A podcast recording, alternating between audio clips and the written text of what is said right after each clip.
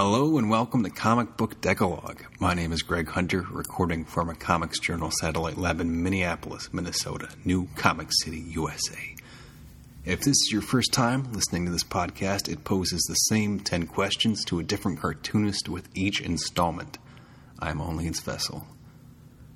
Anders Nilsen is the guest on this, our 14th episode. Anders is the cartoonist responsible for Big Questions, Rage of Poseidon, Poetry is Useless, and other acclaimed work. He is a multiple time Ignatz winner, and Big Questions in particular was awarded the Lynd Ward Graphic Novel Prize as well as being a New York Times notable book. Now, he's almost certainly the biggest figure in alternative cartooning to do an adult coloring book. Drawn Quarterly describes a walk in Eden as an exquisite mix of sprawling landscapes and close up examinations of plants, fungi, and minerals. That book arrives this month.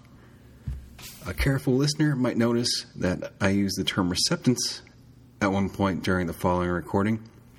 And you're right, that is not a word. I know it's not a word, but also I hurt my foot only days before this one happened, and it's still a great interview. If you want to discover or revisit earlier installments of this podcast, you can find them in the iTunes feed of our sister podcast, Mike Dawson's TCJ Talkies. There are more to come, including an interview with Trungles next month. And now, 10 questions with Anders Nilsen.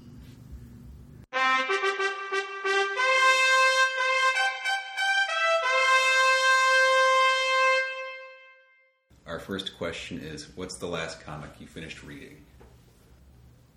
Oh, I'm, I like don't really read comics. uh, If you chart the you know the decline in the regularity of your comics reading, is it you know is it a, a slow decline? Like how actually, I, how I- steep is the slope? How steep is the slope? It was maybe medium steep uh, several years ago, and now it's fairly leveled off. Um, the last comic I read, I think, was Ganges 5 It's a good answer. It's a great comic. I like comic. it was a great comic. I'd, I'd seen it uh, as it was getting put together, and it was really nice to read the whole thing all in one piece. Now, I saw actually in revisiting Dogs and Water before this interview that uh, Kevin Huizenga is one of the people you thank in that book. How long have Oh. you and he been uh, I don't know, colleagues? Well, he was. We were both sort of in the Chicago area vaguely. I mean, he grew up in Chicago. I think.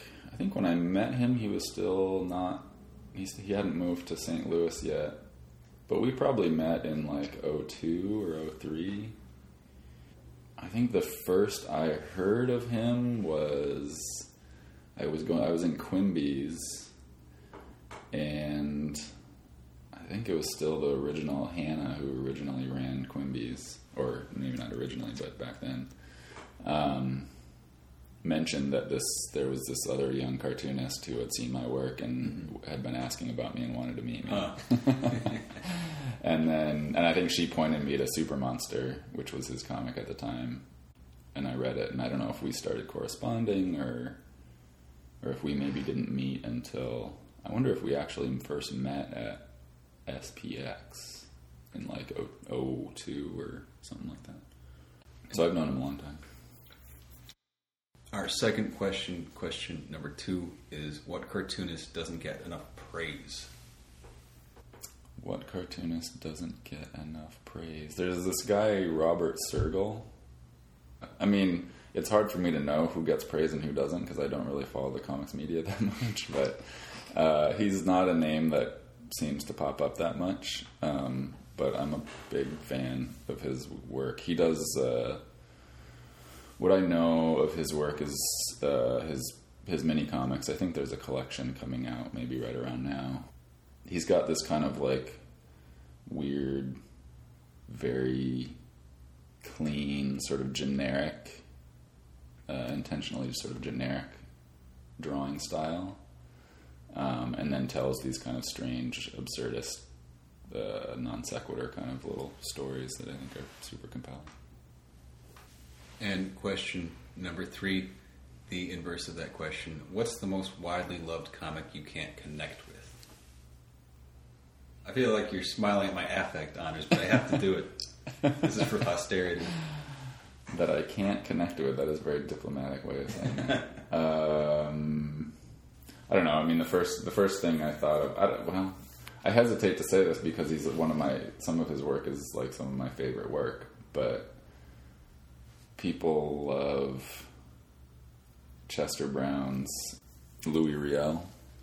Like I said, I mean, his early work, Ed the Happy Clown, is one of my all time favorite books. Louis Riel, I have always uh, been confused by what it is that people see in that book. Mm-hmm.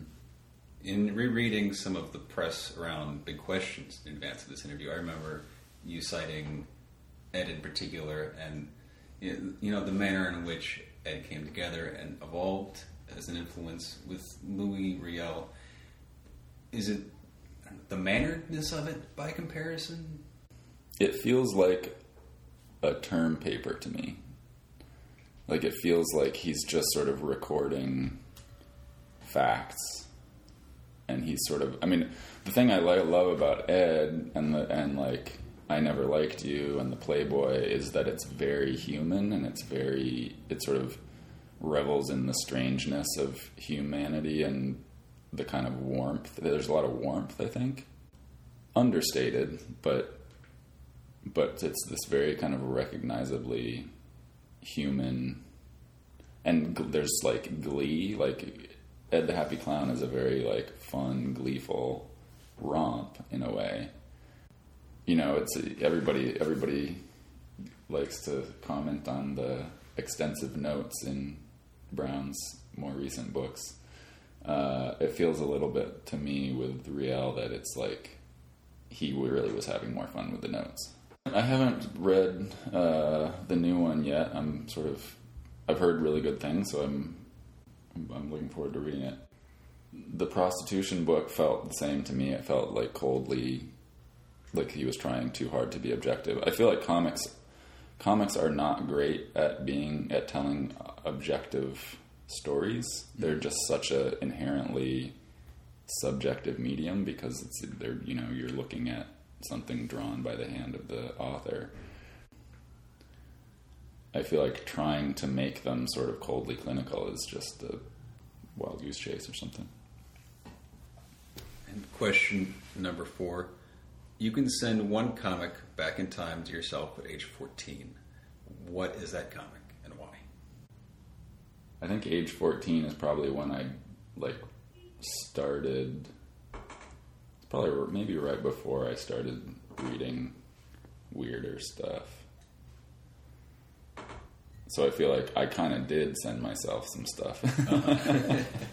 I sent myself it could be raw, a closed loop. raw and weirdo and World War Three and stuff like that. Um, I also feel like that's a hard question because it's it's at that age that you you start to kind of codify like that's when you form your own personal canon is is mm-hmm. like in those years of like 12 through maybe 14 15 16 18 i guess actually you know the stuff that i came across later like in my early 20s um, jason lutes work um, chester brown's work like if i had had that stuff at 14 maybe it would have taken me less time to get around to doing comics mm-hmm. like i would have sort of understood that i could really do what I wanted um, artistically in comics rather than trying to, you know, go off into painting and installation art.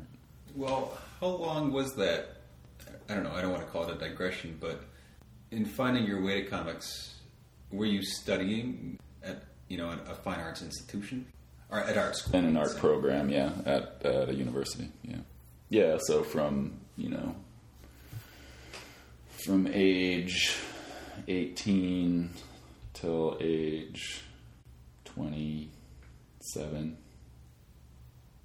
i think i pretty much was focused on painting and installation art and was you know eventually was kind of doing comics or like here and there on the side was doing comics or doing more storytelling kinds of work but but focused on a on a kind of high art career was there a come to Jesus moment for you with comics, or did the proportions there just the proportion of, the work you were doing just change incrementally?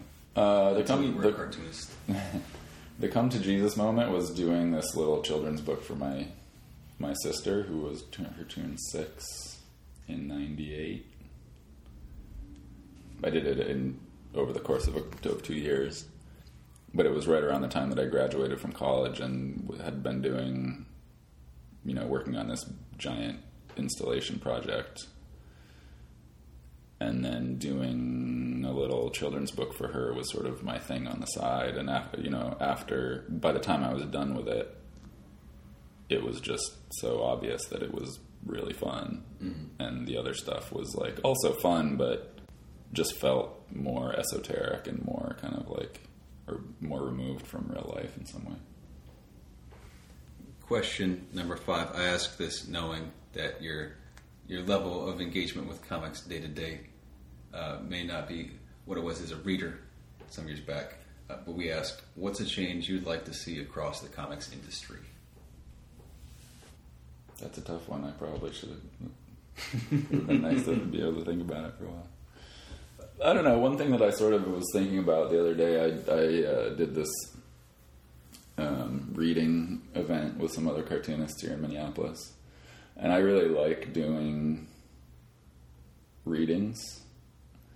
And I think that the comics world doesn't. I mean, there's a bunch of people that do them, or like have little, you know, reading series or whatever. Robert Sikoryak does one. Uh, I don't know, a few other people. But I really like. I love doing that, and I think it's sort of an interesting way to, to encounter, potentially interesting way to encounter that work. And I wish there was more sort of infrastructure and and um, comfort with that. I feel like sometimes comics audiences are a little unsure of how to respond or how to absorb that stuff. Um, whereas, like with my last book, it was sort of weirdly embraced by the poetry community in some way, and so I ended up doing a bunch of poetry events.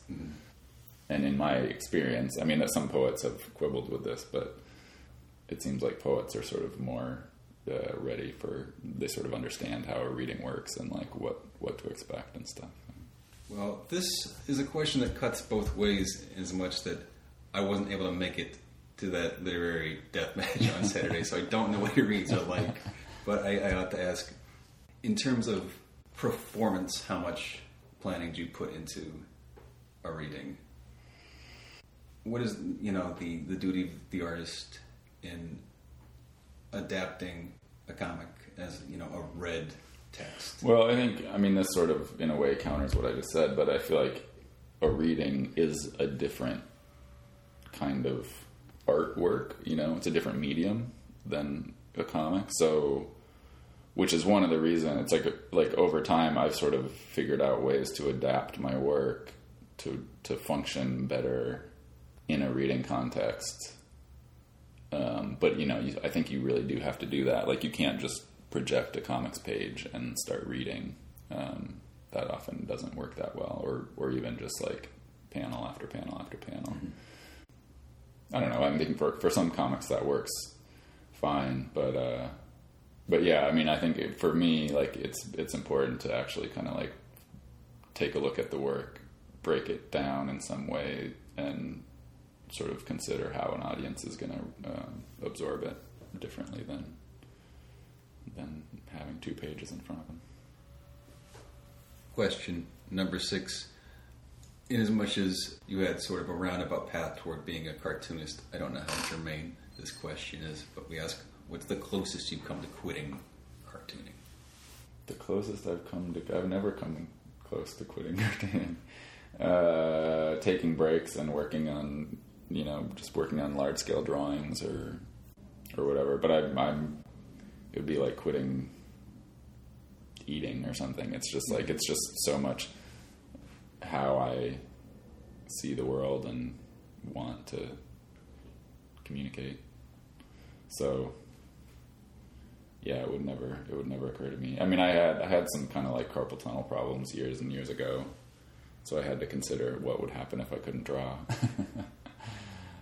What was your answer to that question? Panic. um, you know, I sort of was like, okay, would I learn how to draw with my left hand? Would I draw, learn how to like, probably try to like learn to play music or something or sing? I don't know. I mean, I would be, I would be bereft. It would be a, a big bummer. And question number seven What's the best advice you've heard about making comics? The best advice I've heard about making comics. I mean, I don't know. Try to have fun. Is there a, a work of your own that you can point to where, in the creation of that work, comics felt most like work? Most like work. Yeah. I mean, I know, I know you you approach it as if it were, you know, a, a 40 hour a week job, mm-hmm. but It feels the most like work when you're done with the book, and then you get proofs and you or you get you know basically editing. Like big questions in particular was this sort of like endless six month editing job, mm-hmm. which was completely necessary, but was just mind numbing after a while because you have to read through this book, like a 600 page book, like four, five times, looking for commas and and of course, I could every time I read it, I saw stuff that needed to get fixed, or I wanted to get fixed, or like nobody probably would notice but me, but I really, you know, couldn't leave it alone. So, so yeah, that that editing, that sort of like the end of the editing process can be really, really tedious and and like painful. Um, now that you're many years, or at least a few years removed from the publication of that book, can you revisit big questions without seeing the things that would have bothered you during the proofing stage? Where is that with you? I now? think with big questions, I still, especially the the earlier parts of it, certain parts of it, I still would. It would be hard to me, hard for me not to look at it critically. Mm-hmm. The like the end of it, I'm pretty happy with. I think Dogs and Water might be the. Well, I don't know. I- I've gotten better with it too. Dogs and Water, I'm pretty happy with, and I, I can sort of look at it fondly and not not be so critical. Is that Um, because the scope of it is smaller? I was going to ask about that book actually. You know, in comparison to Big Questions, which Hmm. is the I don't know how you feel about the word tome. It's like something Hmm. critics should never use because it's a cliche. But here, here we are. Yeah, but I mean, yeah, certainly the scope of those two books is is very different. Sure. Um, uh, no, I wouldn't say it's because of that. I think it's just time and distance. Like when I when that book was when Dogs and Water was first published, I was like, like I hated it. I thought it was a total failure.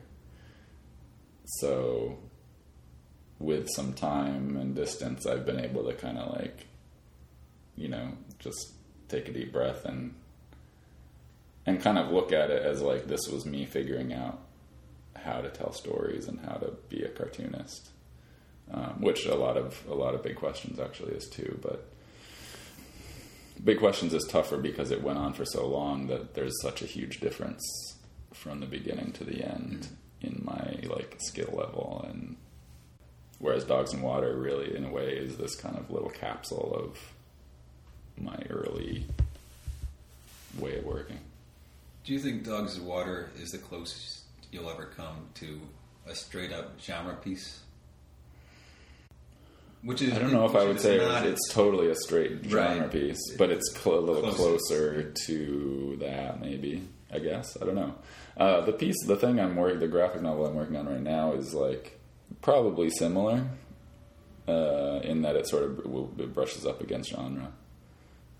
And actually, I mean, there's a lot of the stuff that I do does in some way or another. It's like Rage of Poseidon, you know, sort of was about all these kind of mythological stories and stuff. Um, so there's kind of a fantasy element. It's it's part of the, you know, even if I'm if I sort of stick myself in the artistic slash literary camp of comics or whatever, like comics has this con- su- super important connection to low culture and genre, and that's something that I'm definitely interested in.